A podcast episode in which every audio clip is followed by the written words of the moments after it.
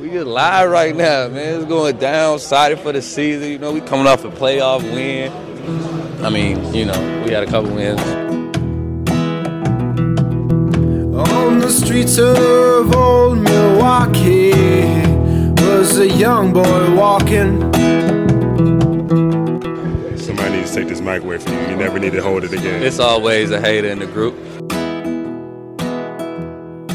Hello, and welcome to another episode of the Brew Hoop podcast, season ending Brew Hoop podcast for the Milwaukee Bucks, who are now officially eliminated from the NBA playoffs as they suffered a 100 to 94 game six loss at the hands of the Toronto Raptors, who, of course, won four straight to advance to their first NBA finals ever since they became a franchise. A rather somber mood here at the Brew Hoop podcast. Of course, I'm Adam Paris, co managing editor of brewhoop.com.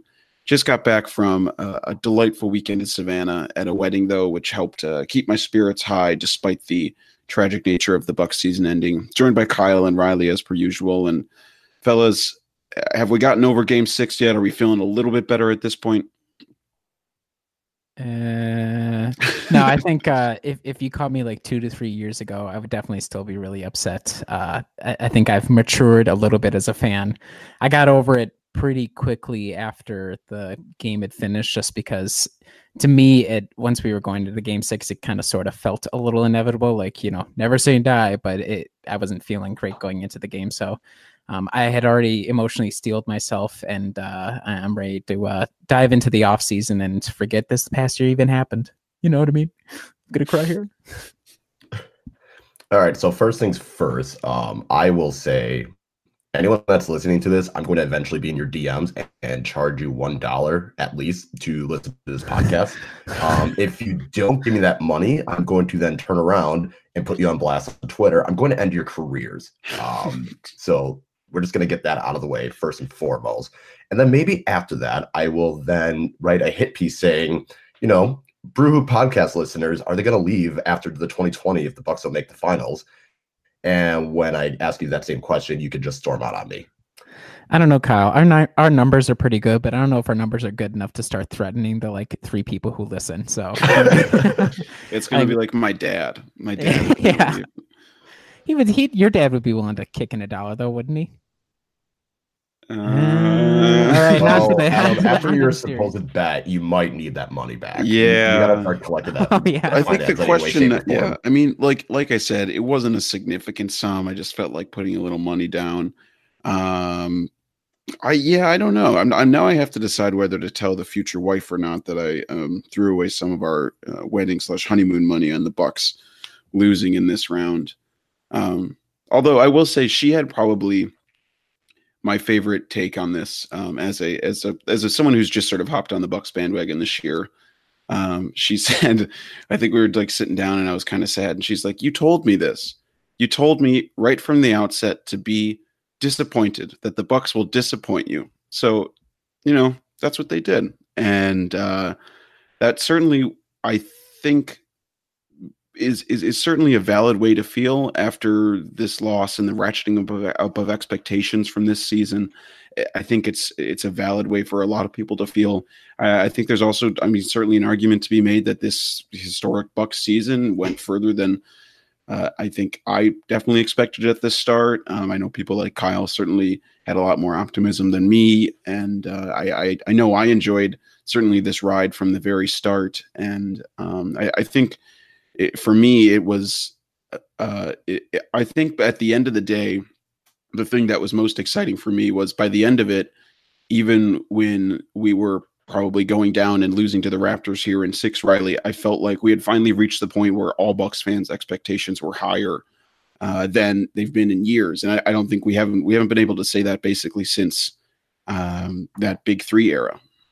Yeah, or the uh, the year after the Fear the Deer run or something along those lines. No, I, I I agree generally, and I think what's so difficult, kind of processing in the aftermath of the series loss, is like, how do you balance your expectations having gone into the season? Because I think for the vast majority of people, you said you they would lose in six games, but they would make it to the Eastern Conference Finals. Be like, wow, that's that's an amazing season for the Bucks. And then, you know, as as is kind of expected as you go on. You become the top team in the league. You you adjust your expectations, and you have you know visions of grandeur and uh, possibly getting to the finals. So yeah, I understand a lot of the disappointments, um, and it's not exactly great in terms of consoling to say, oh, you know, if, if we looked back nine months ago, that we would be ecstatic about this this result. So um, I, I, get where everybody's coming from. I think we we will probably in a couple months look back and there will be regrets having not been able to take a chance to get to the finals. But overall, um, I think a lot of people should be pleased with the way this team performed all year long and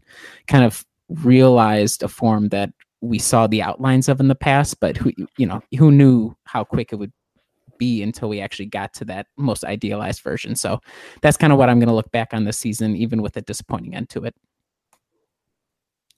Yeah, Kyle, what about you? I mean, obviously you came in, you on our podcast, you predicted the Eastern Conference Finals. I recall being dubious of that. I will now bow to you um, as having predicted how far the Bucks would go. What are just sort of some of your lingering feelings now that uh, the season's officially done?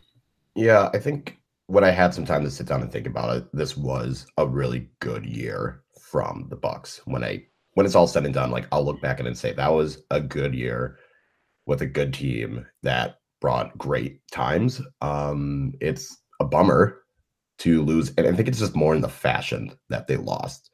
It was losing four games in a row. It was seemingly everything that went well in the regular season completely falling apart. It was different stuff that I know we'll talk about, but I think it's just how they lost just leaves more of a bitter taste. If they had lost, you know, a close seven game series, kind of like the Philly one, where you know if one shot goes, then it is what it is.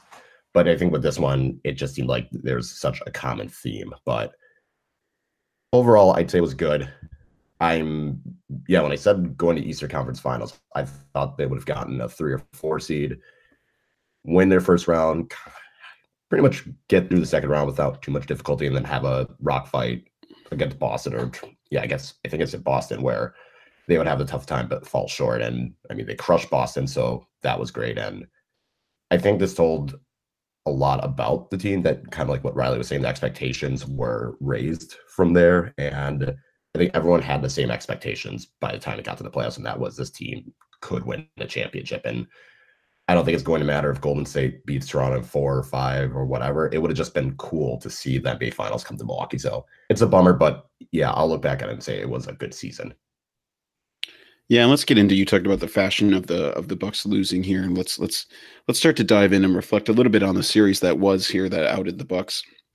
Of course, Game Six, one hundred to ninety four loss. I, I, think even more frustrating by the fact that the Bucks had built up fifteen point leads at, at least two points within that game, and then I believe it was the Raptors go on like a twenty six to three run from the end of the third quarter to around the six minute and twenty second mark of the fourth quarter, uh, and that really. Um, that, that really put the clamps on the Bucks. They were able to make another quick run to bring bring themselves within one, but then, as has sort of been the case uh, throughout this series, the, the Raptors just have supreme execution down the stretch, uh, locking down the Bucks. The Bucks maybe get out of some of their habits that they formed all season, and I think that's kind of where I want to start, Riley. This was something that I was thinking about going into the, these finals here when it was uh, the, basically that but that game seven between the Raptors and, and the 76ers. And I, I, was sort of going back and forth on which one might be more interesting to face for the Bucks. The 76ers, of course, have a have a huge high ceiling with a, a lot of talent out there.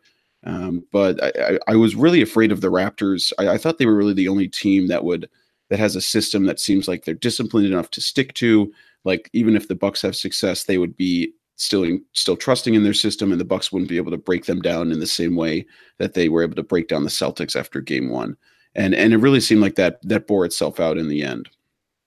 Yeah, I mean, when you look back on each of the games, barring game two and game four, both of which were respective blowouts for different reasons, all the other the other four games were all super close. Like there wasn't really much in the way of deviation from one game to the next. It was like, okay, both teams are going to not struggle offensively, but it's going to be kind of a grind to kind of score. And then, like you said, it was just kind of a matter of execution and also kind of the vagaries of basketball where against the Celtics you have a couple different role players like George Hill step up and he has a huge series or you have a couple good minutes from Pat Connaughton or you know Nikola Mirotic is in a total black hole like you have all these guys who provide you enough of a boost that after game 1 they kind of adjust and the Bucks return to a baseline, and then the role players boost them up a little bit. And we saw in the series against the Raptors, which part of it is credit to the Raptors, and part of it too is just shots going in versus not going in.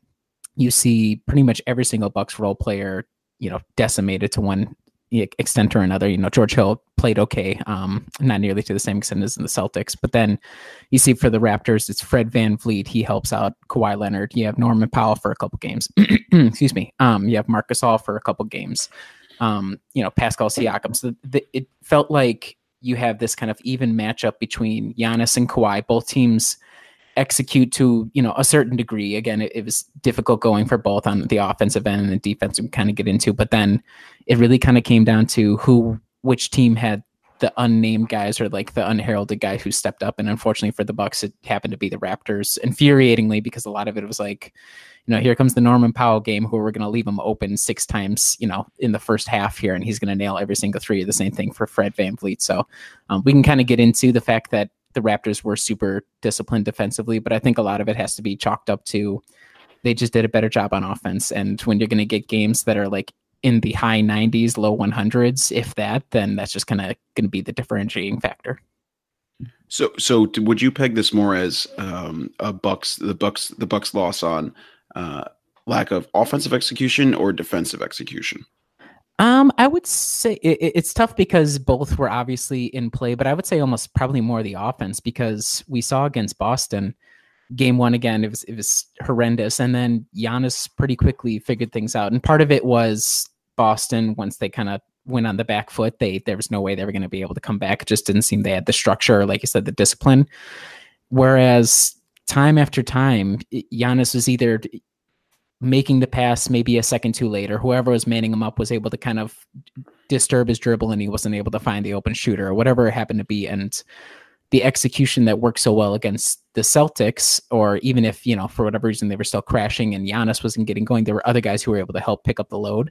Whereas that just wasn't the case, um, frustratingly throughout this series. So I would say it, it was more so the offensive lack of offensive execution than the defense, even though we'll have a lot of images of like Fred VanVleet being open 30 times a game or whatever it was. And, you know, constantly doubling Kawhi and him constantly figuring his way out. I would say it was more so offense than defense, in my opinion.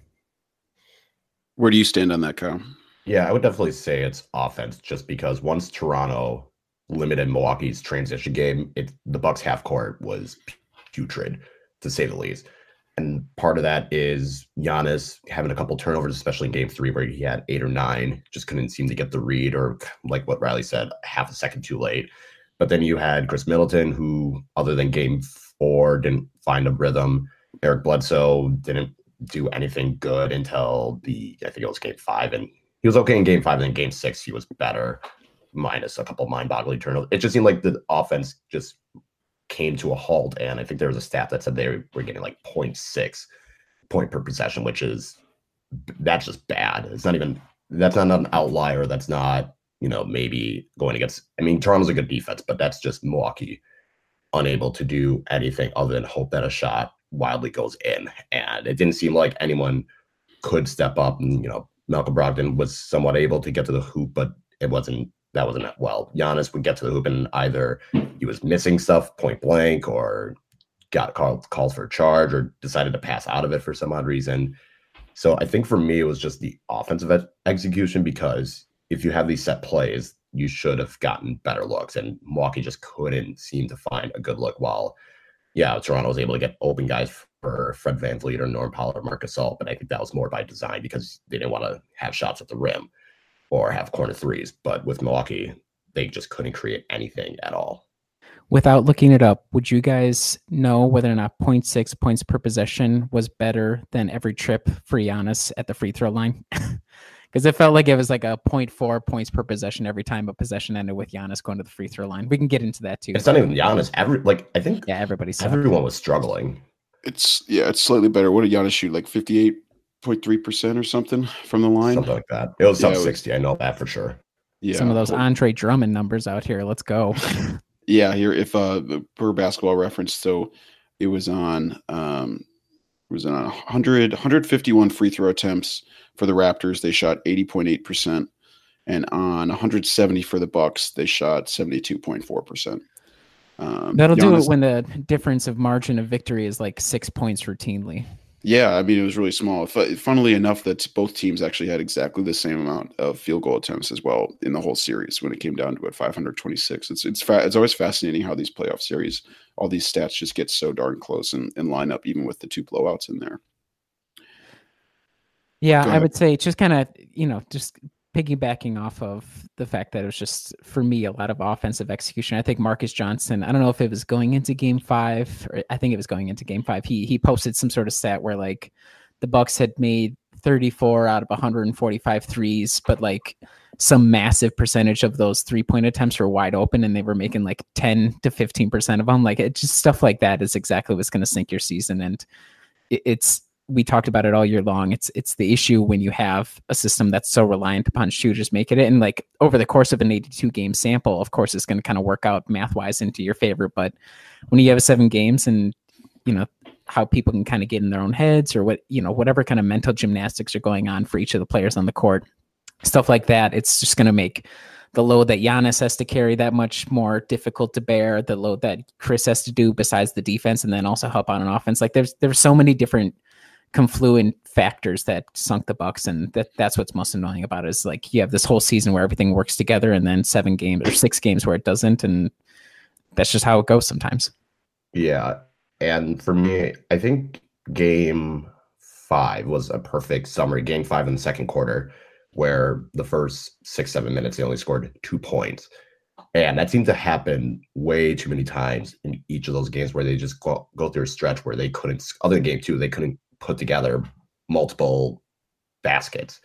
And I think that was part, like I said, part of that is the offensive execution. But normally, like throughout the season, the Bucks would at least have their third quarter where everything is on, they're going on fire. They score 40 points. Suddenly, what was a close game is now a double digit lead. And that never happened in the games that they lost. So that was kind of like what you say with the make or miss league. If you're hitting those shots and things go your way, but I think that's going to be something that really that was really curious to me. It seemed like the second quarter, especially Milwaukee, always struggled offensively. Yeah, and you talk. You, we were talking obviously about Giannis's struggles at the free throw line. Clearly, that's something he'll want to clean up next year. I'm not sure. I'm not sure how much more he can really do. I mean, he shot it fine in the regular season, and maybe he just got in his own head. But it did seem like, especially in that Boston series, uh, you know, Milwaukee had a lot of really promising third quarters and everything. But there are also definitely times where the Bucks weren't scoring all that well, and they just kind of had Giannis barreling his way in and, and getting to the line. It felt like there was a lot of start and stops there, where if the Bucks offense was sputtering, Giannis was able to still get to the free throw line and sort of slow the game down um, to a point where the Bucks maybe half court offensive execution, even if it was poor, they were still able to at least get some points out of a possession. Um, and yeah, you guys were talking about the 0.6 points per possession. Yeah, cleaning the glass said them at like 84 points per 100 possessions in the half court. Um, for for reference, in the regular season, the New York Knicks scored 88 points per 100 possessions in the half court. So um, basically, in the half court, the Bucks were worse than the tanking Knicks this season um, against Toronto's fantastic defense.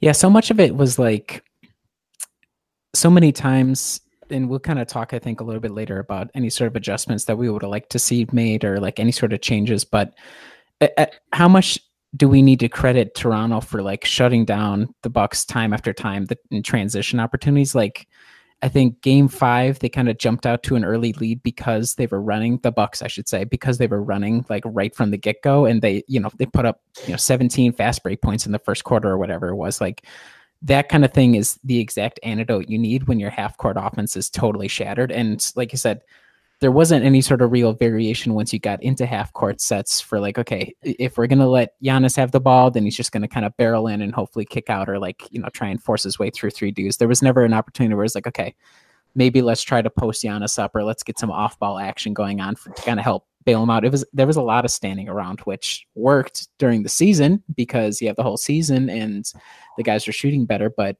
there was just so many possessions where there wasn't any sort of like urgency it didn't feel like to try and get an easier shot like every single shot was tough shot express and unless it was chris taking it most of the times it didn't go down which uh you know, if that's going to be the basis of your offense, yeah, you're going to score 84 points per 100 possessions and it's going to be a total rock fight. And you better hope you're able to play that much better on defense to keep it competitive. Otherwise, you will lose. Yeah, and I mean the transition game was effectively the only way that the Bucks were going to score in any sort of effective manner in this series. If you look at some of the cleaning the glass stats, it's kind of crazy. So the Toronto, like Toronto off live rebounds, um, plays that led to a like number of transition plays. Uh, so Toronto did like 26.4% of off live rebounds. So basically a quarter of the of their live rebounds would lead to a transition play. That was second in the conference finals. 35% of uh, live rebounds the Bucks got would lead right into a transition play. So it was like essentially if they would get a rebound, at least a third of the time they're running down the court and trying to get transition. But uh, I mean, Toronto effectively either making shots or getting to the free throw line at a higher rate um, than they did in the certainly in the regular season. Um, I think that honestly, for me, yeah, the defensive execution of the Bucks I think was was decent. But when you talk about just sort of a level of discipline um, I mean, the Bucks free throw rate. So if you're looking at that, it's basically how many free throws did the opponent make per 100 field goal attempts in the regular season. The Bucks were the best in the league at that, only allowing 16.1, and then in this series uh, they allowed 23.2. Um, so I mean, you talk about when you were talking about small margins, Kyle. Like this is uh, case in point right there. That's a, uh, an execution that the Bucks failed to do in this series that they had done all year. Yeah, and we were kind of saying that with Toronto shooting 80 something percent from the line. People want to complain about the refs, which I get because, especially in game five, it was very frustrating. But at the same time, Milwaukee was constantly making mistakes that they should not have made.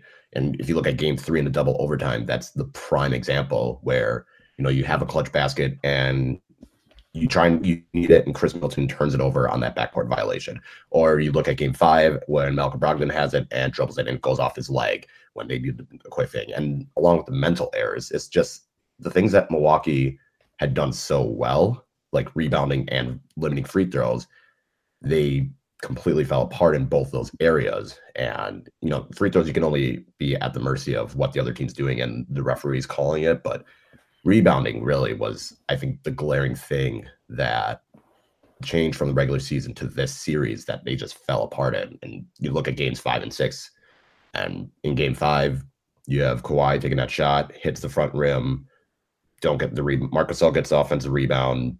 What could have been a one possession game. I think they're down three at that point. You then allow that offensive rebound foul. They go up four. That's it. Or in game six, kind of the same thing where Kawhi had multiple offensive rebounds or Pascal Siakam. You just had those moments where everything that you've been doing so well just completely disappeared. And I don't know how much that was a mental thing and how much of that was just Toronto wanting it more. But those that's the margin that I think isn't really getting talked about enough. I know people are talking about Giannis's free throws and the shooting and Eric Bledsoe's poor play and stuff like that. But it's really the things that Milwaukee did well that got him in this point that let him down. Yeah, and, and the rebounding numbers weren't crazy different um, from the regular season, but the stuff that just never shows up in there is the stuff that you're talking about, Kyle, where it's like when those offensive rebounds seem to come, like in the forget which game it was, but where Serge Ibaka just got like two or three offensive rebounds and was just like fueling a Raptors run, and and the game just got out of hand. Or obviously, case in point that Marc Gasol won. Um, there's that, you know, the Bucks were had got the game to within seven, and I, am just like all these games are blurring together now. And then Norm Powell happens to like hit a big three um, so I, I, mean, it all sort of goes back to what you were talking about earlier, Riley. Is is is for Toronto? Uh, I mean, certainly their role players stepped up and, and hit shots, um, especially uh, you know working off of, of passes from Kawhi, uh, and I think that would be a good jumping off point for this next one, which is sort of Kawhi's Kawhi obviously becoming the offensive hub, but then also these, especially these last two games, just like make doing an incredible job as a playmaker, sort of the same sort of playmaker that the Bucks want Giannis to be, and he is for them. But uh, you know, either players weren't making shots this series, or it did feel like at points he was holding onto the ball a beat too long.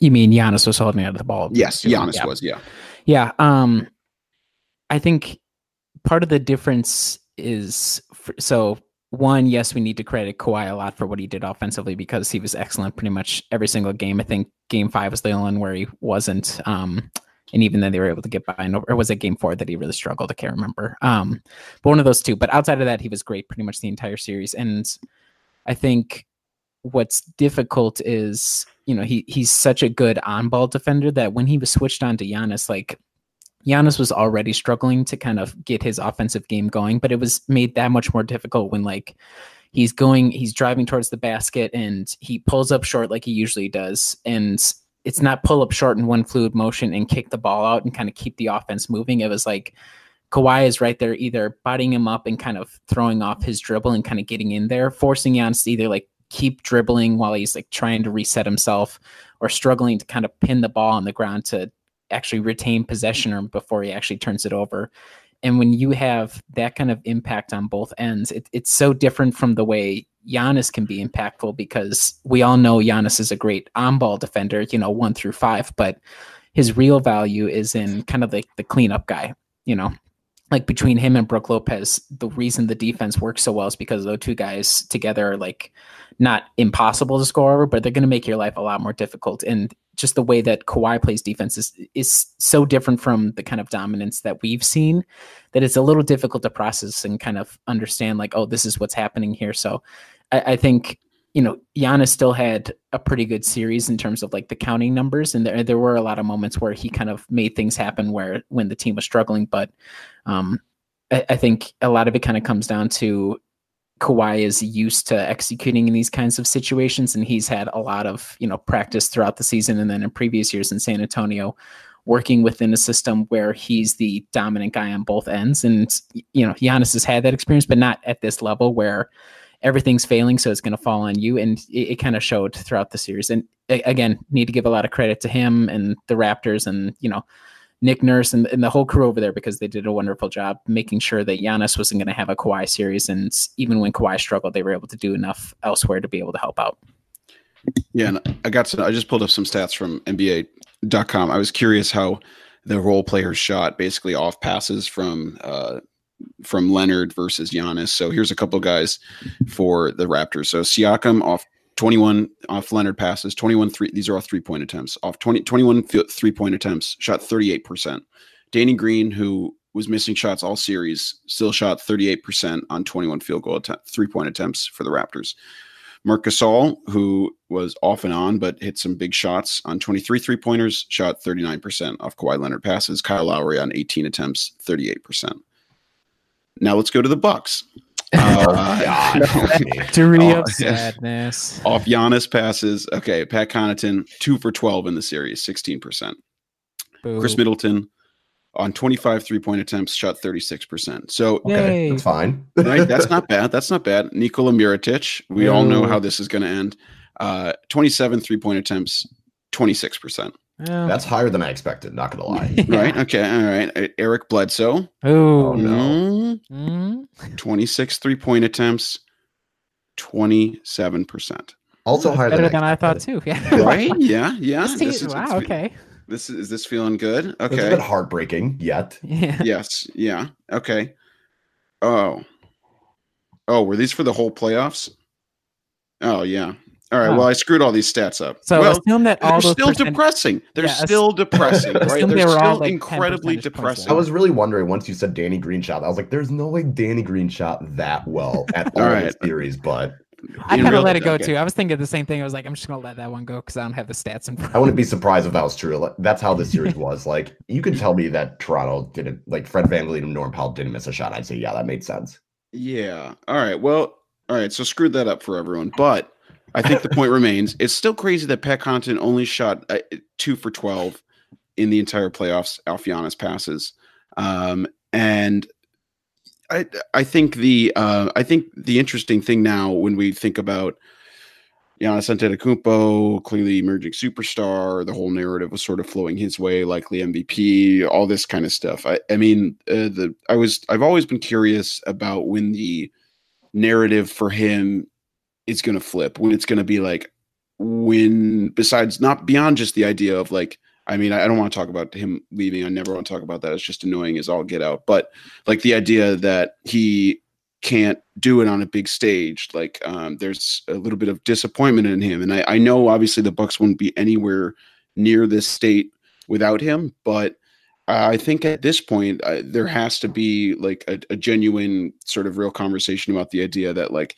yeah, he played. I mean, he played really well. He played really well all season, but he also just got markedly outplayed in a playoff series by another superstar. I mean, he shot um, 61% at the rim against Toronto, and obviously they were sending help and everything. But I mean, he shot 73% in the regular season. Like him finishing down there is what the Bucks, uh, what made the Bucks such a potent team. Them him being able to draw defenders and kick out to guys that hit shots. So, uh, I mean, Kyle, how do you and how do you think, as Bucks fans, we sort of reckon with this idea that like Giannis has a lot more pressure on him?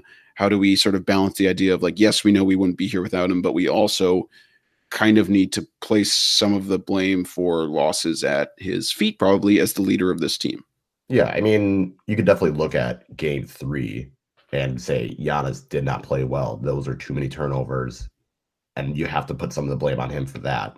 You also have to put some of the blame on him for game five when he's missing, you know, seven, eight free throws. When you lose by six, seven points, that's going to be a difference. So I think Giannis definitely deserves blame, but then again, everybody on the team deserves blame because, you know, Khris Middleton only had one good game and a bunch of average to bad games. Eric Bledsoe had one average game and a bunch of bad games. Malcolm Brogdon had one good game, average. It's like everyone had average games throughout the whole series. And you can even look at Budenholzer and say, you know, you kind of got out, got out coached by Nick Nurse. Your rotations at times were questionable. It's going to be tough. And I think the conversation has started to shift because initially, let's just say Milwaukee doesn't make it out the first round then that talk would have been on, okay, Giannis can't get out of the first round. That's going to be an issue. That would have been the talk. Gets out of the first round. Had they lost to Boston, that would have been, yeah, Giannis can't compete with the better teams. Knocked out Boston pretty convincingly. So we're fine. But now it's Giannis got outplayed by another superstar. And I think that conversation is starting where now you have to win. You know, getting there was fine. Getting through one round is fine. Playing, you know, historic franchise is fine. But now you have to prove that you can lead a team to the finals. And I think that conversation has started. I don't think it's going to change, regardless of that dumb hit piece that was published seconds after the loss. If I think Giannis gets a slight pass if they don't like kind of the same thing with Toronto. If Toronto doesn't win, no one's expecting that because Golden State is Golden State. But if Golden State, you know, starts showing more signs of weakness or falls apart and the team isn't the same, then you're going to start looking at James Harden. Then you're going to start looking at Giannis and be like, okay, what are you guys going to do? You haven't proven to be that same thing. It's going to be like Chris Paul, where there's going to be role players that get compared to making the finals compared to them. Um, so I think Giannis definitely deserves some of the blame, especially being the leader of this team and not playing as well as we have seen from him. But it'd be ridiculous to kind of put the blame on Giannis and not anyone else. Yeah, of course. I'm not necessarily suggesting that, but I, I think it is an interesting thing um, to ponder. And I just want to say, I just want to quick, I finally got the stats pulled up so I can correct myself for my uh, horrific error earlier. Same sort of idea. Nikola Mirotic, 13 oh, three points. Yes, we're going back. I want to say it because I don't want to mislead the loyal, loyal listeners. All right. Mirotic, 13 three point attempts off Giannis passes, 23%. Still Eric higher than Bledsoe, 13 three point attempts, 15%. Brook oh, Lopez, 14 three point attempts, 28.6%. So there you have it. They still sucked on shooting three point attempts from Giannis. And then for the Raptors, just really quickly as well, Siakam, 10 three point attempts off passes from Kawhi, 30%. Norman Powell, oh, 25% on three three on eight three pointers. So I was surprised by that. I thought that would be better. Um, Gasol, eight three point attempts, shot 50%. Lowry, six, shot 50%. Fred VanVleet. Oh, please don't. Seven three point attempts, 85.7%. He made six of them. So, yeah. So, well, sorry to also, that.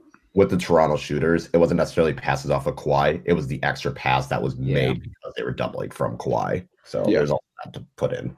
Yeah. Still sucks. Um, yeah. So, there you go. Now you have, uh, now you have correct um, horrific, terrible stats to uh, make you even more sad.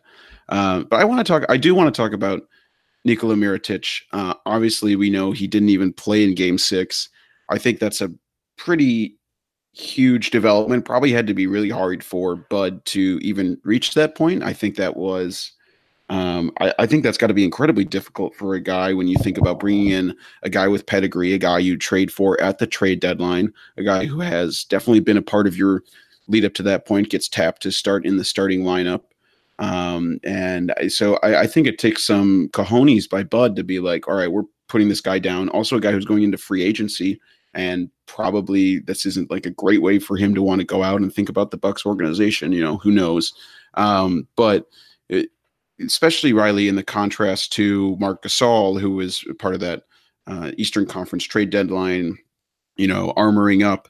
Uh, I mean, he really clearly fit right into what the Raptors wanted to do. Um, and even if he was, I mean, he hit some timely threes and that was big, but really defensively, he was huge, uh, huge for them, just making the right rotations, giving them a guy who could play big. Um, it wouldn't be a net negative like Jonas Valanciunas was.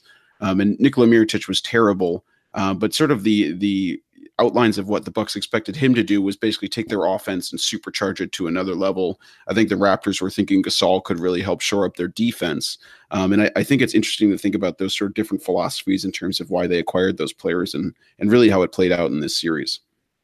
Yeah, I mean, I, I would kind of question whether or not we can really say that Mirotic has a pedigree per se. Like, I think he's a 36% career three point shooter. Um, he was like decent in Chicago, but he was also part of some terrible Chicago teams. He was, you know, decent again in New Orleans and he fit well against or next to Anthony Davis. And then he got traded about the paint. So I think, you know, when if you're going to compare Nikola Mirotic and Marcus Gasol, it's just like, you know, Mirotic's value is it, it, everything was predicated on, like I said, him supercharging the offense because he could be okay defensively, but he was never going to be some sort of stopper, like some sort of critical guy. There was multiple times where, you know, I don't know if he didn't know his personnel or, you know, he gets switched out on, you know, the wrong defender or the wrong offensive player and he gets roasted or whatever it happens to be. And he had a couple of times where he could bail the team out by getting an offensive rebound and put back, but otherwise there just wasn't much going on. And like, you know, it, it's difficult because he played pretty well in the regular season, but there was always a chance that when you have a guy whose entire value is predicated upon making these awkward like quick release threes if he's going to go cold then what's the point of playing him you know? Like he's not going to add value elsewhere to justify his minutes. So um yes i'm sure it was a tough decision because i'm sure bud was just like okay this next game is when he's going to hit like four out of six threes, and re- that's really going to bail the team out. Or maybe the game after that, or eh, you know, it, he waited four games or waited until game five to actually swap him out, which is probably one of my complaints. But um, I guess I'm disappointed in Nikola, but I don't know if I really expected him to really show out and be like this game changing guy because you're kind of risking it with a guy who's a decent three point shooter, but probably not really. I'm not sure if I would label him a quote unquote marksman per se. And when you're dealing with that, that's a lot of vagaries to have to work around. So eh, annoying, but uh, probably should have been more so take him out earlier than wait to see if he gets a spark because you only have six games to work it out. And if you're going to waste four of them by having one dude out there for 30 minutes who can't make a shot, then, you know, you're going to make it impossible for yourself. Yeah, and uh, I mean, I think I was probably guilty of that in terms of. Um, I, I, I, mean, it felt like, and I hadn't probably you know thought about him. I, I feel like the narrative around him was as as kind of a a, a sharpshooter, like a, a gunner, but it turns out he's just he's a little bit more of a Mirza Teletovic type from deep in terms of his percentage and everything. And I mean, granted, who knows? He did have that broken thumb. Seemed like it had got you know sort of affected. I think on on one contest in the Boston series, so maybe that was affecting his play who knows? Uh, but I, I, think the more important point you were talking about was was Bud really sort of sticking with Mirotic, you know, for quite some time now. And I think that's a good transition into talking a little bit about Bud's coaching in this series. Uh, I guess Kyle, what were some of? Did you have any sort of uh, main complaints with Bud? And and um, it feels like he's gotten a lot of uh, feels like he's gotten a good amount of fire for either whether it was not playing Giannis enough in this decisive game um, you know, some of his choices to, to stick with these guys, uh, Mirotic, case in point, all the way to the end. So, what were some of your overall impressions of, of some of his coaching decisions? Yeah, first of all, talk about the Marc Gasol Mirotic deadline deals, and it kind of showed, you know, what a mid-season deal can do for a team. I mean, Gasol was virtually unplayable in the first two games, but then he was able to turn it around, while Mirotic was virtually unplayable the whole series, and it took until Game Six to take him out. But it's kind of weird because I look back at that trade and you know, you still make that trade nine out of ten times if you have the opportunity to do it because would would Thon Maker really have been that much better? I don't think so. Maybe defensively he could have been more impactful, especially. How you know, dare Toronto. you slander Toronto Thon like that? I was gonna say Come on, Toronto. Thon, playoff Thon. You know, I know that would have made a difference, but I still think, you know, nine out of 10 times I would take Nikola Mirotic for this team than Thon Maker. And even if Mirotic had shot 30%, maybe Milwaukee wins a couple of those games. So it's kind of tough with that aspect. And like I said, with Gasol, he was virtually unplayable the first two games, but turned it around, which credit to him. Um, I remember being asked by Raptors HQ, um, would Bro- should Brogdon be starting? I said, not yet. Things are going well, unless Mi- Mirotic is playing terrible. And you know, the first couple games he was terrible. It wasn't until what game five that Brogdon was in the starting lineup. I don't know if it was game four or game five, but it took that long just for Brogdon to get in the starting lineup, and Mirotic was still getting minutes. And then game six, it was nothing at all. So that going into my point with Bud, he did seemingly go with some of those guys a little bit longer than he should have. I think going into game six, I said play Giannis, Middleton, and Brogdon 40 plus minutes. Have a seven man rotation with Ersan and George Hill and just run with that and see what happens. And Bud didn't do any of that. I think he played Middleton 39 minutes, Giannis 39 minutes, Brogdon even less, like 32 or 33, which he said that playing Giannis 44 minutes isn't going to help them win, but all the stats show that the Bucks were better with Giannis on the court. So why not try it? You know, you you are in a do or die situation. You have to throw everything you can. You play your best players as long as you can. You saw in game three in the double overtime, Toronto had Kawhi and Pascal Siakam out there 50 minutes. And yeah, that went double that went into double overtime, but even if it was just four quarters, they were still pushing, you know, 45 minutes. I mean, games one and two, Toronto's still playing those guys 40 something minutes. And I think that's more of my issue was you could have at least tried to play those guys as long as they could. And another issue, kind of like with Mirotic, if he's not going to hit shots, kind of the same thing that I said with Pat Connaughton. If he doesn't hit shots, then he can't play.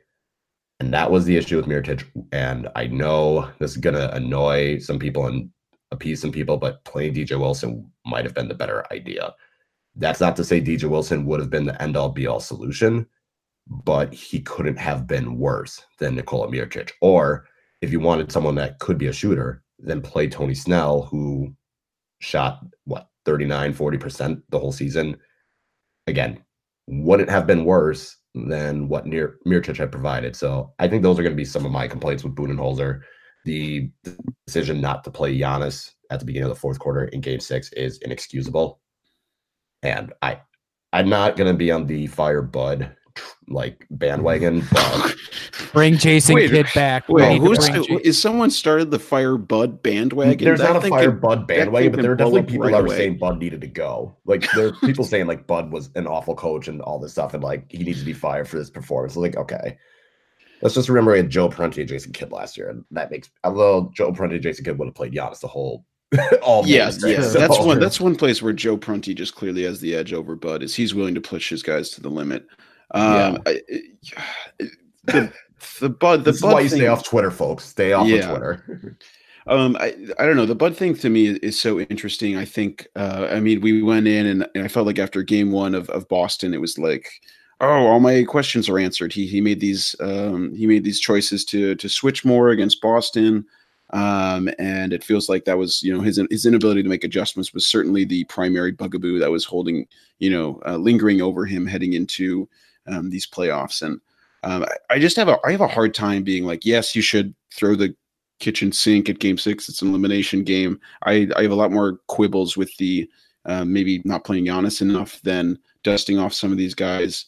Um, I, I think maybe in retrospect, one of the things that really hurt them was, um, yeah, Pat Connaughton was great down the stretch and everything, um, you know, and, and he was huge for this playoff playoff run and everything. But um, I, you know, it, it just seems so hard, Riley, to have to like reintegrate a guy like I, I think DJ Wilson was probably a non-starter. He barely played in the playoffs. I, I throwing a guy in like that uh, into the deep end seems like a not a good decision to me. Uh, and then Tony Snell too. I mean, I, I think he just got hurt at really the wrong time, and um, he could have been a guy who maybe with his length and athleticism would have been really good defensively.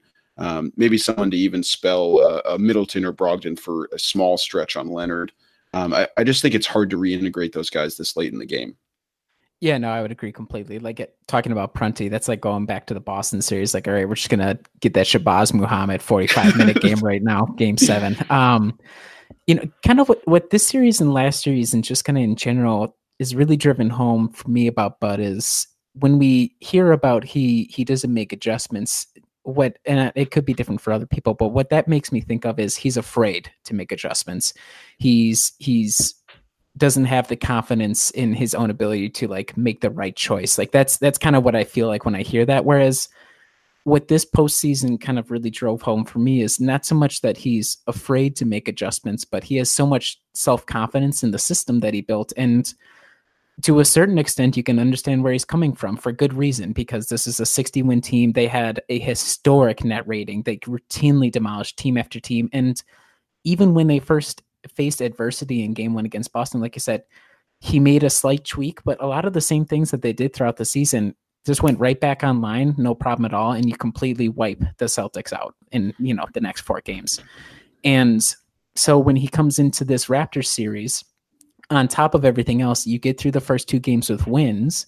You're like, okay, this this is working. That's you know, it, it's not pretty, but it's working. And then you go down, you lose another two games. You're like, okay, you know, game three, that's just a really ugly game. It didn't go away. You can understand where he's coming from there. Game four, that's a blowout, and then things start getting a little iffy, and then you start seeing him adjust. So there are little things like going to Malcolm that I would have liked to seen earlier. I would have liked maybe, you know, we were getting killed on some defensive possessions because just the execution wasn't there. Like I don't know if it's a discipline or a focus factor. So like if he could have found a way to kind of work that maybe a little bit more. But for me, I don't come out of this upset with him or labeling him like this guy who's just totally rigid, but it's probably more so confidence in, in it. If I was in his shoes, I would understand where he's coming from. It's really annoying. You hope that you're able to kind of make changes, but like you said, um, it's difficult in game five, game six to make all these wholesale changes to bring dudes off that either haven't played in a while or they weren't even that really big of a part of what you were doing throughout the entire season. So I, I get where he's coming from. I don't come out of this series feeling like he's been indicted as this guy who, you know, he can't lead you to the promised land because I, don't think that's the case. He de- designed a system that worked excellently, and unfortunately for him and the Bucks, they kind of ran up against a team that had the right personnel, the right star, the right coach to be able to kind of make the small tweaks that threw off the system just enough to win it in you know six games. And we should remind everybody, yes, they lost in six games, but pretty much every single game besides the two blowouts were really really close. And you know a lot of that comes down to lucky bounces.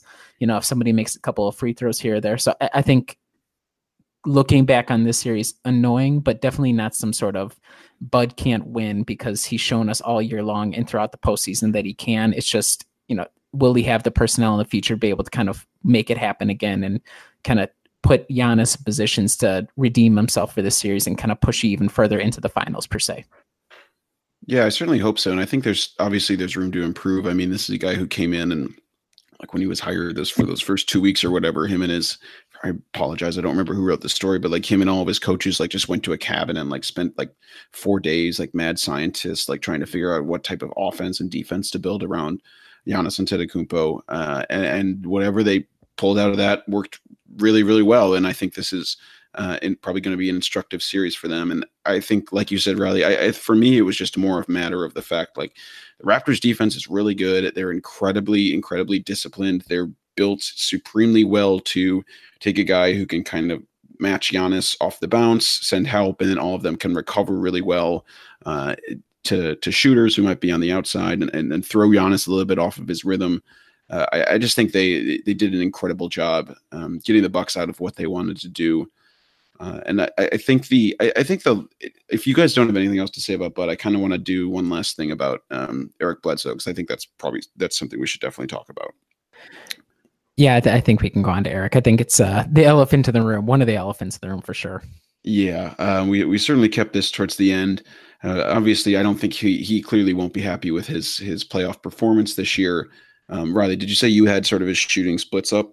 Uh, yeah, let me pull him up, up again here. So for the season, he shot overall. Let me see here. So he shot 48.4% overall, 32.9 from three, and I believe that was like on five attempts a game. Um, and he shot 75% from the free throw line. Whereas during this series, Unfortunately, it uh, exactly went all the opposite, and it kind of extended from the Boston series as well. But I believe in this series, he shot. Let me pull it up here. He shot 29.4% overall from the floor on 11.3 field goal attempts. Not great. Shot 17.2% from three off of 4.8 three point attempts. And he shot 76.2% from the free throw line. So that was a little bit more decent. And then rebounding numbers 4.3 rebounds and 4.2 assists. So those were decent. Didn't really turn over much, but I think we'll kind of get into it, but there was it's just baffling how bad he was offensively. Like even when he tried to do what everybody advises him to do, which is drive towards the paint, he just was not finishing. I would be curious if you have uh, the numbers up for how he did around the rim, but a lot yeah, of the three, uh, uh, uh and a lot of the three point attempts, it, none of them were really like in the flow of the offense, or at least the most egregious misses were like Giannis is standing by himself at the top of the key and Eric like dribbles three times to try and break down Fred Van VanVleet and then shoots a three. Like it was just weird decisions. He seemed totally out of focus on offense, or just he, he for whatever reason the margins weren't going his way. And I, I wasn't an advocate of like pulling him completely because I still thought it was really important that you have him for, you know, the finals. You have to keep riding him and hope that he snaps out of it because he was so valuable all season. But suffice it to say, it was what could be called a dreadful series from him.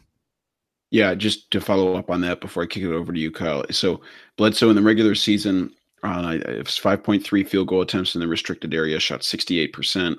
Uh, in this series, on three field goal attempts, uh, he shot 38.9%, uh, which is uh, just absolutely dreadful. This is a guy who was essentially finishing at the rim with like the volume and effectiveness of a big man, um, but it's it's just six foot two. It was a huge part of what of his game all season. You know, he he has great discipline in terms of just shooting. He'll either shoot a three, makes it an okay clip, or else he's getting to the rack and able to finish. Um, and clearly, he was doing not executing properly and, and just doing it at a less high frequency. Um, and so uh, I'll just kick it over to you, Kyle, in terms of talking about what uh what else was was obviously clearly disappointing about his play. I feel like I defended Eric Bledsoe at least all playoffs. I don't know about the whole season. I think I was a little low on him at the start, but it was just frustrating because I felt like each game, yeah, it was a rough game, and he got through Boston. He's going to be fine against Toronto he's got to be the second best player for the Bucks against Toronto since Khris Middleton was going to be rendered uh, ineffective by Kawhi, both guarding him and being guarded by him. But it was just rough, and you can really tell even during the game two blowout, he still couldn't find a rhythm, and a lot of that was his, his three points shots. It felt like half of them were wide open that didn't fall, and the other half was kind of like what Riley was saying. He would try and dribble and break down the defense and it didn't work. And then he would just say, okay, screw it, I'm going to throw it up there. And I feel like defensively, at least, he wasn't as miserable as he was last year against Boston. But offensively, he just couldn't do anything in any way other than game six. And then, you know, you turn around in game six and you try a behind the back move, lose the ball, turnover. The Kawhi dunk happens. Everything goes to a certain word that I will not say. Um, it's not so goes the heck goes yeah. the heck. I was going to say crap, but you know, it's just I don't know what happened to Bledsoe offensively. So, but my thought process is this: he's already resigned, so we got him for at least four years. He can't be traded until September anyway.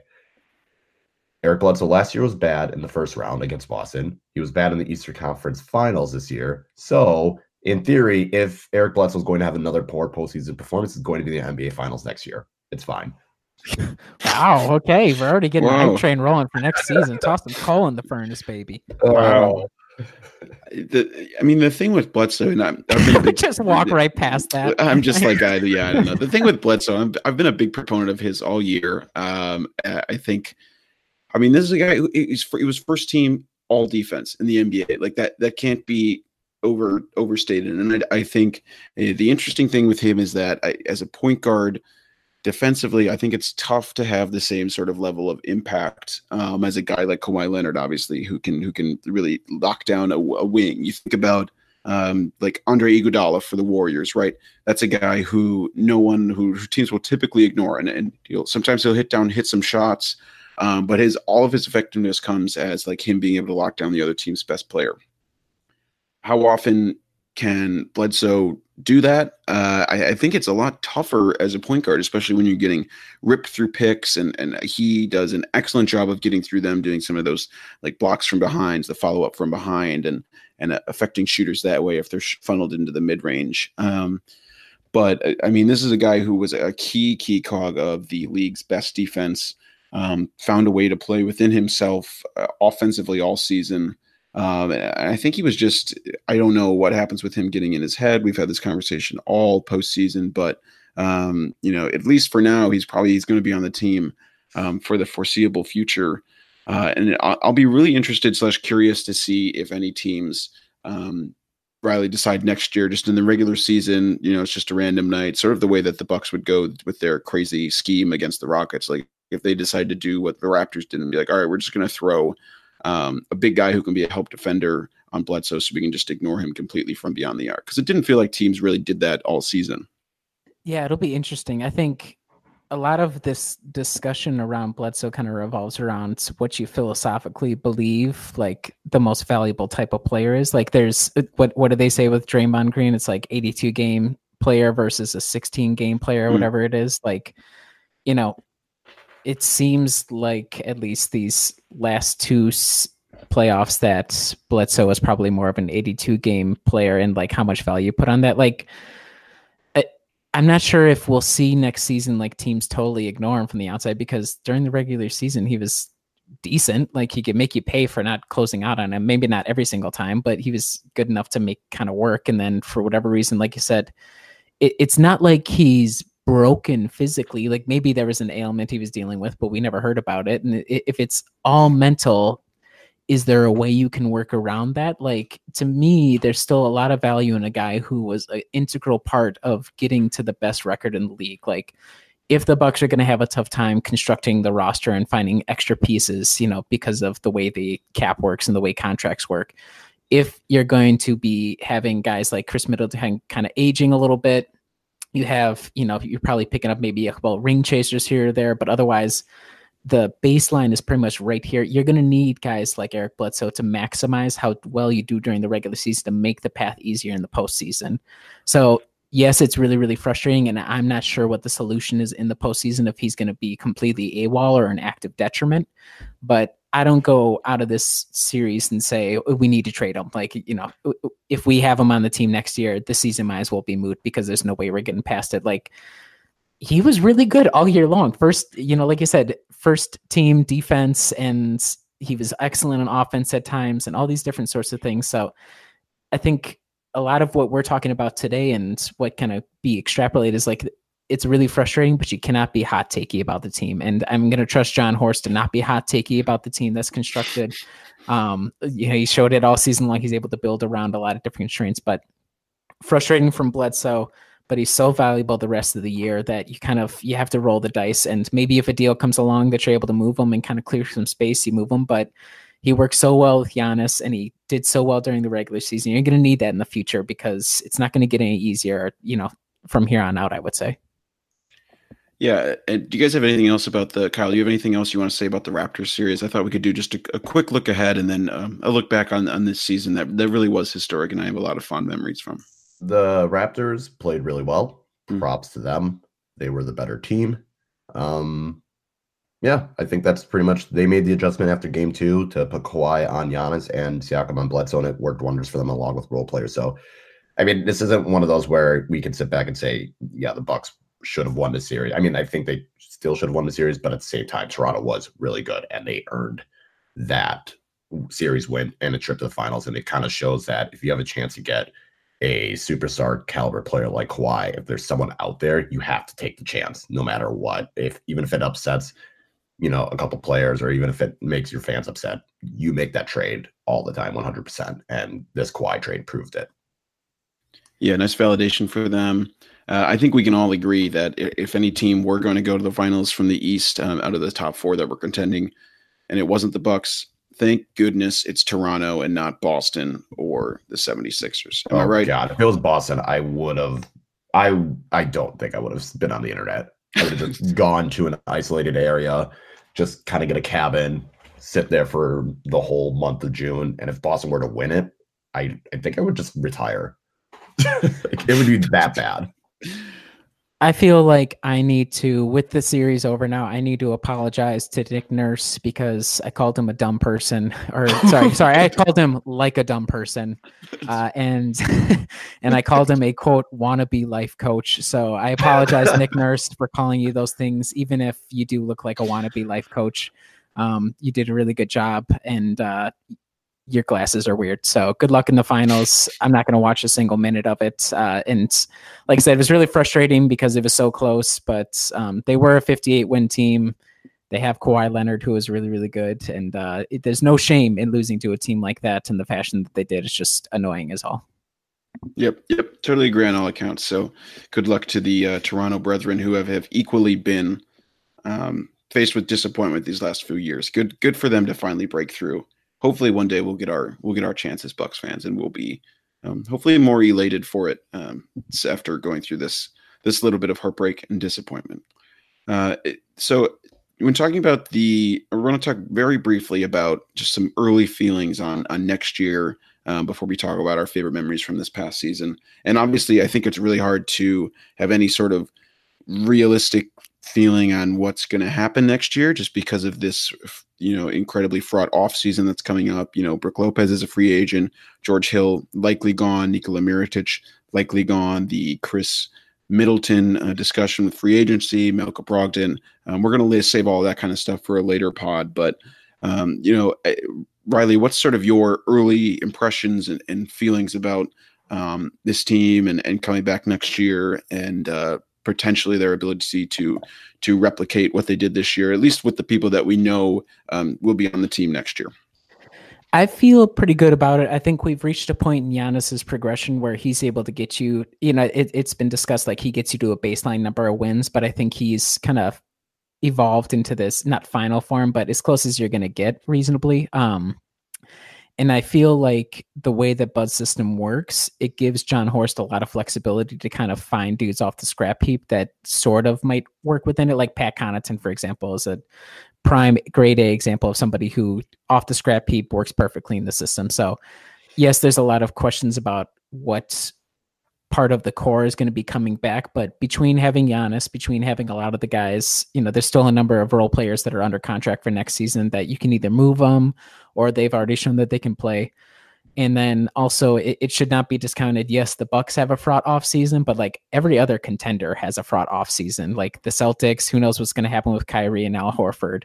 Toronto, maybe Kawhi is going to go to the Clippers or somewhere else. Um, Philadelphia, they might end up paying Jimmy Butler fifty billion dollars a season, which would be the best outcome. But I, I think there's and like and you know if if Kawhi and KD or not Kawhi, if uh, Kyrie and KD move to New York or they go to the Knicks or whatever happens, there's a lot of you know chaos set to come in the East. But because you have Giannis for next season and you have probably it's going to be tough. It's going to be expensive, but you have a clear idea of how to bring back a lot of the core if you have interest in it.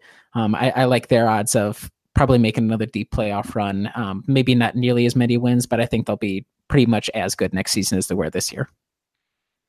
Yeah, Kyle. One of the things that I, I was, I, I, felt, I mean, I obviously went on all in on this season. All a lot of us did, um, basically predicting Bucks to go to the finals, maybe even winning it for some of us. Um, was one of the reasons I thought that was just this was just such a unique opportunity this year with all these guys still under minimal contracts and and the depth that they had. A guy, you know, the luxury of bringing a guy like George Hill off the bench, the luxury of having, I mean, like Tony Snell is like a tenth guy if you would really, really need him. Uh, Nikola Mirotic, obviously, you know, he didn't quite work out in these playoffs, but it felt like this was sort of a prime opportunity for them to capitalize on that. Um, obviously, might be a little more difficult next year, but they can certainly have some young guys and other people who should be coming back, and I'm sure they'll find some other uh, nice, maybe potential free agent pickups. Um, so, what's what's what are your sort of early thoughts and impressions for going into next year? Well, I don't know what you're talking about. They're going to sign and trade Middleton for uh, not Kawhi for Anthony Davis, and it's all oh, great. They're going to get Bradley Beal. Like, no, they're going to sign Kemba Walker. I don't know what you're talking yeah. about. um, but no, in all seriousness, I think it really depends on what the rest of these Eastern Conference teams do. I think right now, if unless Kawhi comes back to Toronto, I don't. I still don't think there's a team that I would confidently say is better than the Bucks. If Kawhi comes back to Toronto, then that's the only team. So that's kind of that's kind of what the good thing about Milwaukee's situation is. I think they bring back, you know, Middleton and Brogdon, and I think they find a way to get Lopez back. Um, it is kind of tough because you don't you won't have as much cap flexibility you won't have as much roster construction you won't the flexibility goes away after this year but at the same time we know that with this core group of guys you can make the nba finals. Now if you can win a championship that's going to be a question that i don't know if we're going to be able to answer but we know you can at least make the finals with this team. So i expect jon horst to you know, sign a couple guys this offseason. Maybe a few of them will be those ring chasers, kind of like what David West was. And maybe you convince Brook Lopez to sign a deal at a smaller rate. Um, or the nice thing with Malcolm Brogdon is you have the kind of have the upper hand with him being a restricted free agent. You can ex- offer him the qualifying offer and you can see what the market is out there for him. I think that I know last time they, with Tony Snell, they kind of just gave him an offer, but I think I'd, I'd re- be really curious just to wait for what a team is going to offer Brogdon because someone offers him, you know, 18 million per year. Do you want to match that? And that's kind of the tough question because if you match that, okay, what are you going to do about Khris Middleton? And then what are you doing about Lopez? And it kind of creates that uncertainty. If they're willing to go into the tax, and okay, whatever, just do whatever it takes to bring them all back. But if you're still trying to have some – flexibility. I don't know. It's going to be interesting. I think I still think they bring the band back together just because we saw that the team is capable of making the finals. And I think they are still the best team in the Eastern Conference unless Kawhi comes back.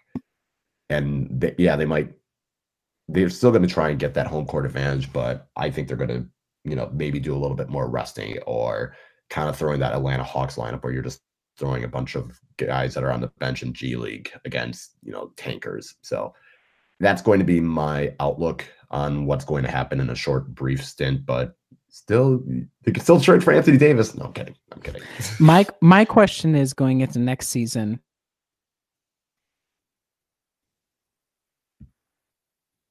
Riley? Kawhi Leonard and you Donte DiVincenzo. Hey, wait, can you can you wait? Sorry, you cut out, and I heard uh, all I heard was DiVincenzo, okay, right. and I need to hear it. Yes, I need to hear what you're about to say. It's an important thought. So I'm asking, what's the difference in terms of on-court value between Kawhi Leonard right now in year two, Donte DiVincenzo? I think that's a question nobody's asking, and we really need to think about this offseason.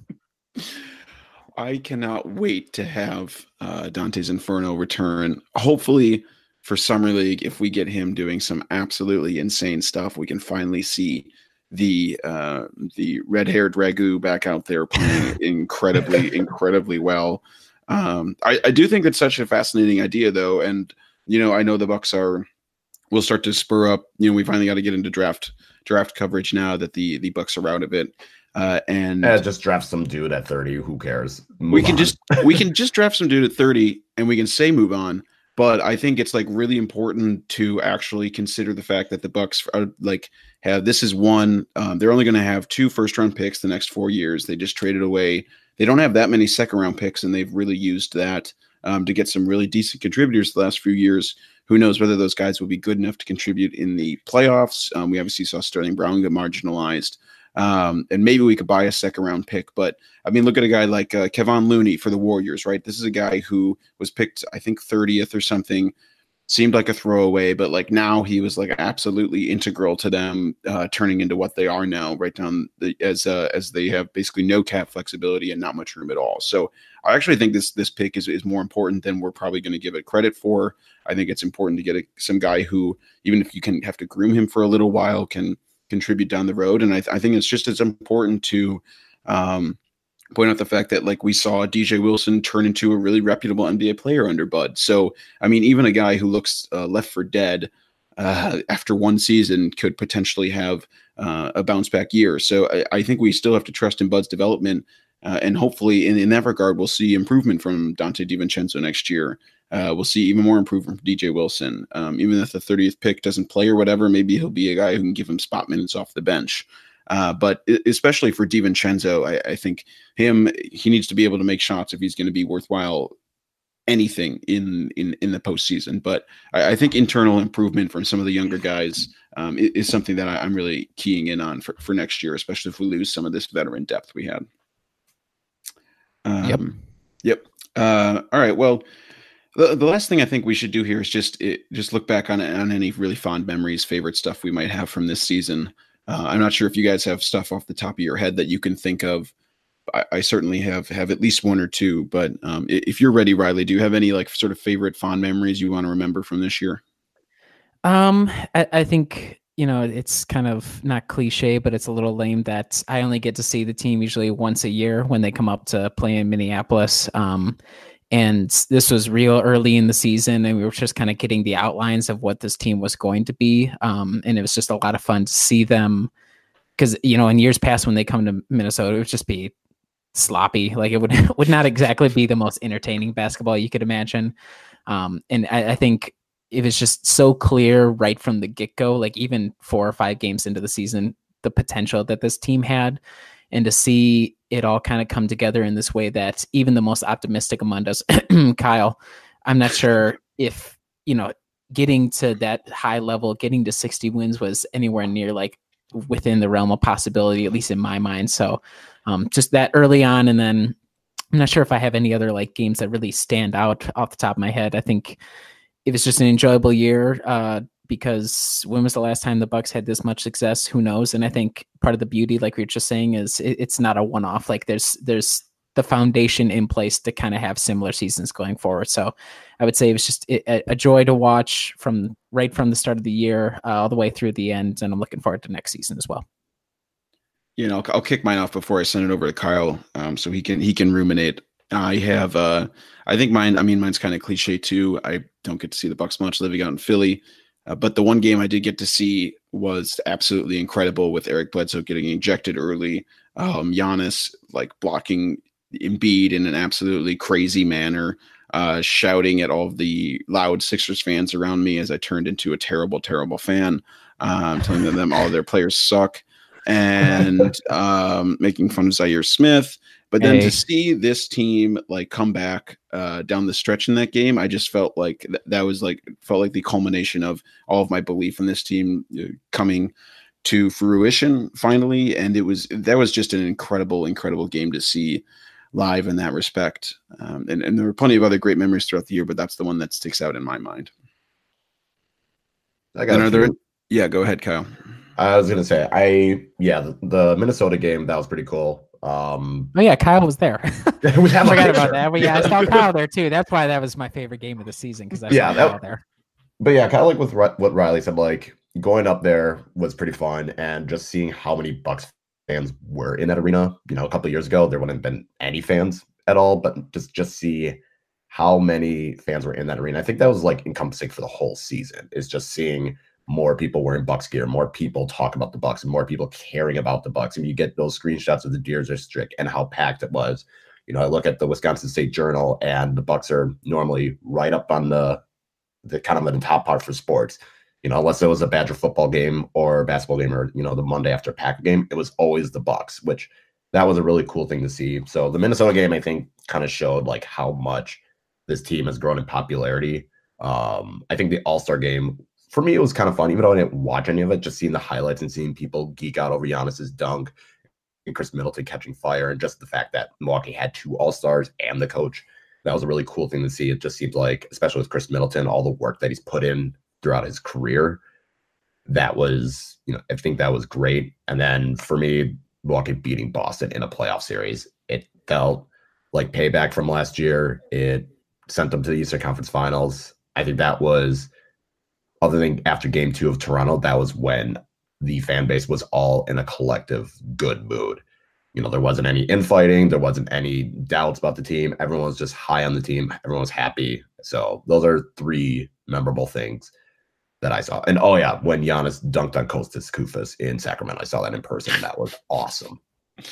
Oh goodness, um, the Giannis dunks just never end. They're always spectacular, and I feel blessed to be able to watch him it was uh yeah you you wrote about this eloquently kyle on brewhoop.com definitely go there to read that. Mitchell maurer of course had a great um, sort of season reflection piece as well uh, just talking about the uh, proliferation of, of, bucks fandom throughout the the state. I know growing up for me outside of madison they always were fourth fiddle. I mean they like barely ever would make the state journal. Uh, if they were they were just always never almost never on the front page Uh, the to see the all the Deers District stuff that was live, see it packed, and really see a, a nice place for Bucks fans to congregate because they, they just really didn't have that before. It felt like to me, especially when I was in Milwaukee, if I was able ever able to get over there to see a game. So it's just been really cool to see this franchise and this team grow from where it was just a few years ago to to its popularity now. So kudos to this team, kudos to Bud and Giannis and and the whole squad and um, the owners obviously trying to push uh, push this team out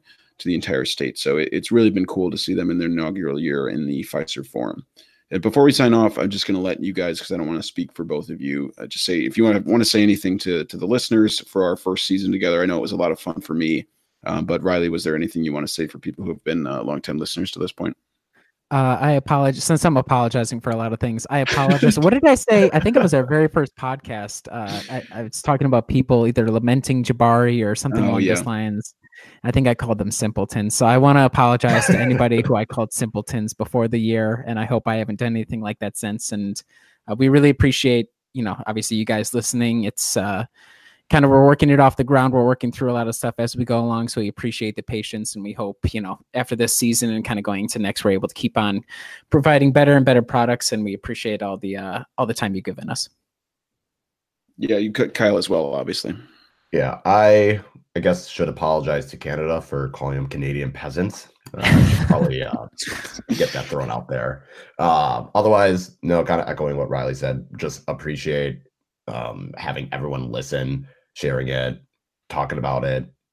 Every single one of you is great. I know I mentioned it in that same piece, just how everyone that has read something that Brew Hoop has done, that has shared something, that has followed us on Twitter, that has watched my Periscopes, anything that you've done to contribute to the site in a positive manner, I guess in even a negative way, I, I really do appreciate it. Um, like I said, I when the season started, I had gotten laid off from my job, so I was not in a great spot. But having the Bucks there was like a nice outlet and escape for me. And this was my first year running the social media, and it definitely came with some um, highs and lows, some dumb mistakes that I've done. But at the same time, it was fun doing it. And yeah, I just appreciate everyone that has listened to this podcast somehow letting me on this podcast and going on for what we have what this is gonna be episode 31 so i was on it for about 25 26 of them so i've enjoyed it it's probably been one of my favorite things to do and one of my favorite seasons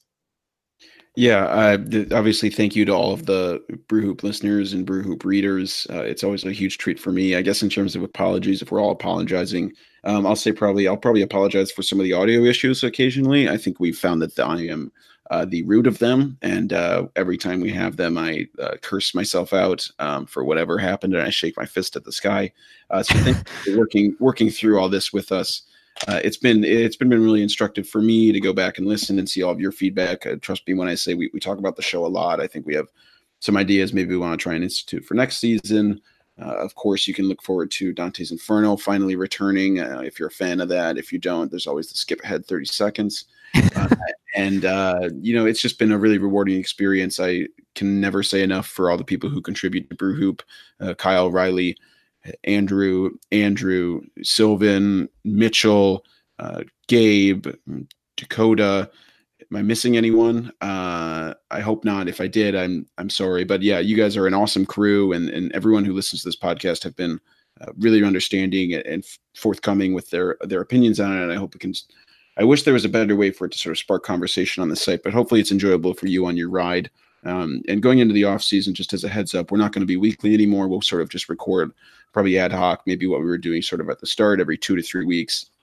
Look forward to a pod somewhere around the draft. We'll we'll uh, we'll get that out. But in the meantime, of course, go to brewhoop.com for all of the um, Bucks reflections you might need uh, for draft coverage that's going to be coming up here. We'll do our annual uh, I think it was season in review, or yeah, we'll do our annual season review, look back on some of the players and how they did this season. Uh, and uh, of course, our off-season coverage. Stay tuned. We'll be back for for draft stuff, for free agency. It's huge free agency for the Bucks, for summer league, and uh, we'll have we'll have pods to go along with them. So, thanks again for listening, and we'll talk to you again sometime soon.